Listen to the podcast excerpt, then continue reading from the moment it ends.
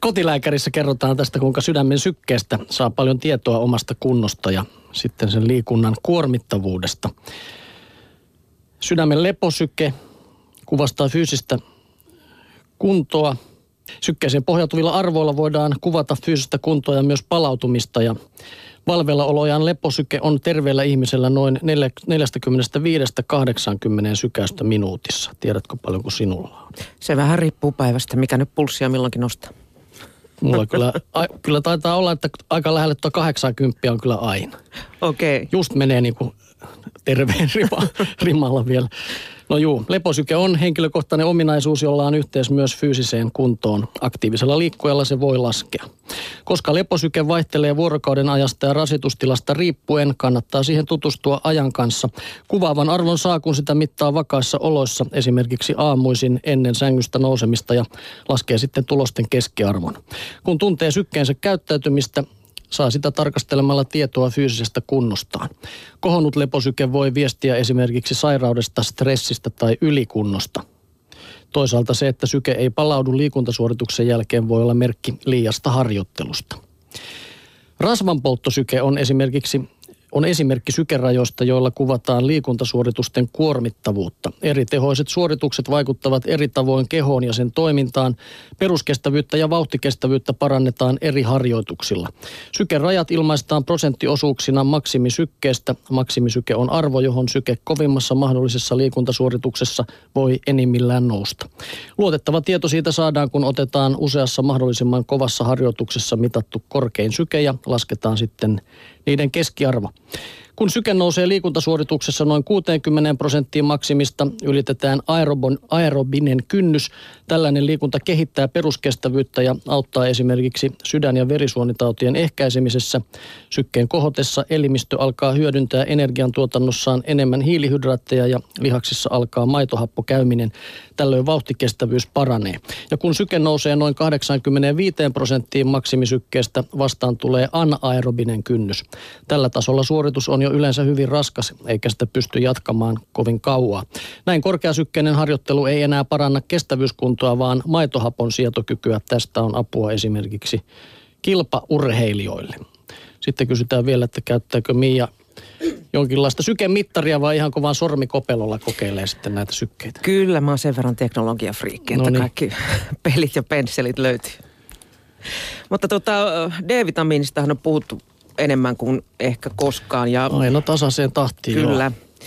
Ja tuota Elina Jäntti sitten kirjoittaakin Anna-lehdessä, että verikoe kertoo, onko elimistössä tarpeeksi kiisteltyä D-vitamiinia.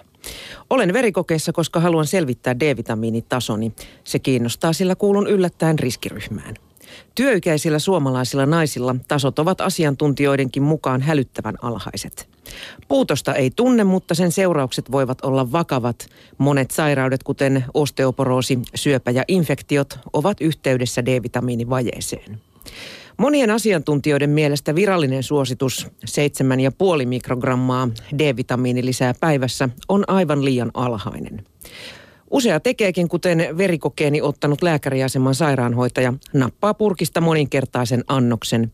EUn elintarviketurvallisuuselin EFSA vakuuttaa, että aikuisilla D-vitamiinin saannin turvallinen yläraja olisi jopa 100 mikrogrammaa päivässä. Toisaalta Suomessa Terveyden ja hyvinvoinnin laitos varoittelee yliannustuksen vakavista vaaroista. Pohjoismaissa suosituksia ollaan nostamassa vain 10 mikrogrammaan. Itselleen sopivaa annostusta joutuu siis vain arvailemaan. D-vitamiinin imeytyminen on hyvin yksilöllistä. Esimerkiksi ylipaino vähentää elimistön, D- elimistön vitamiinipitoisuutta. D-vitamiinitason selvittäminen verikokeella ei siis ole hullumpi idea. Jotkut asiantuntijat ovat sitä mieltä, että D-mittauksen pitäisi olla terveystarkastusten rutiinitoimenpide. Asia kannattaa tutkia, mikäli on esimerkiksi erikoisella dietillä tai epäilee osteoporoosia. Mutta jos ottaa vitamiinia purkista eikä ole erityistä syytä puutokseen, tasot ovat luultavasti kunnossa. Professori Ilari Paakkari Helsingin yliopiston biolääketieteen laitokselta toteaa.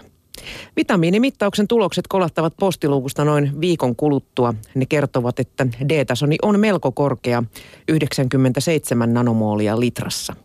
Ihannemäärä on noin 75-120 nanomoliin. Luultavasti lukemani nosti kahden viikon aurinkoloma, mutta sen vaikutus kestää vain alle kuukauden, joten en jätä purkkivitamiinia ottamatta. En minäkään. No niin, siinä on nyt sydämen sykettä tässä mittailtu ja sitten D-vitamiinitasoa. Tämä on sitten ihan vaan minulle tämä viimeinen, kun siittiöiden liikkuvuutta No niin. tutkaillaan. Ja tässäkin se on tämä liikunta taas sitten, mikä saa siittiötkin liikkeelle. Urheilu on tiedelehden mukaan hyväksi suvun jatkamiselle, mutta kohtuudessa. Espanjalaisen Cordoban yliopiston tutkijat vertailivat urheilevien ja liikkumattomien miesten siemennesteitä ja totesivat, että kuntoilu lisää myös laatua. Liikuntaa harrastavien miesten siittiöt ovat vilkkaampia ja muodoltaan parempia. Niitä myös syntyy tasaisesti, sillä urheilu säätää hormonitasot suosiollisiksi, raportoi professori Diane Vaamonden ryhmä. Himourheilua ei kuitenkaan voi suositella isäksi tulon takaajaksi. Aiemmin espanjalaisryhmä on nimittäin osoittanut, että varsinkin kahden rankan lajin vesipallon ja triatlonin harrastajien siittiöt eivät pärjää tavallisen liikkujan tavaralle. Eli tämä siemen kärsii sitten niin rääkistä kuin löhöilystäkin. Mm. Mä oon joskus miettinyt, että onko sillä lajilla väliä, jos esimerkiksi tuntitolkulla viettää tuommoisen kilpapyörän selässä, niin luulisi olevan jotain vaikutuksia. Niistä tulee litteempiä ainakin.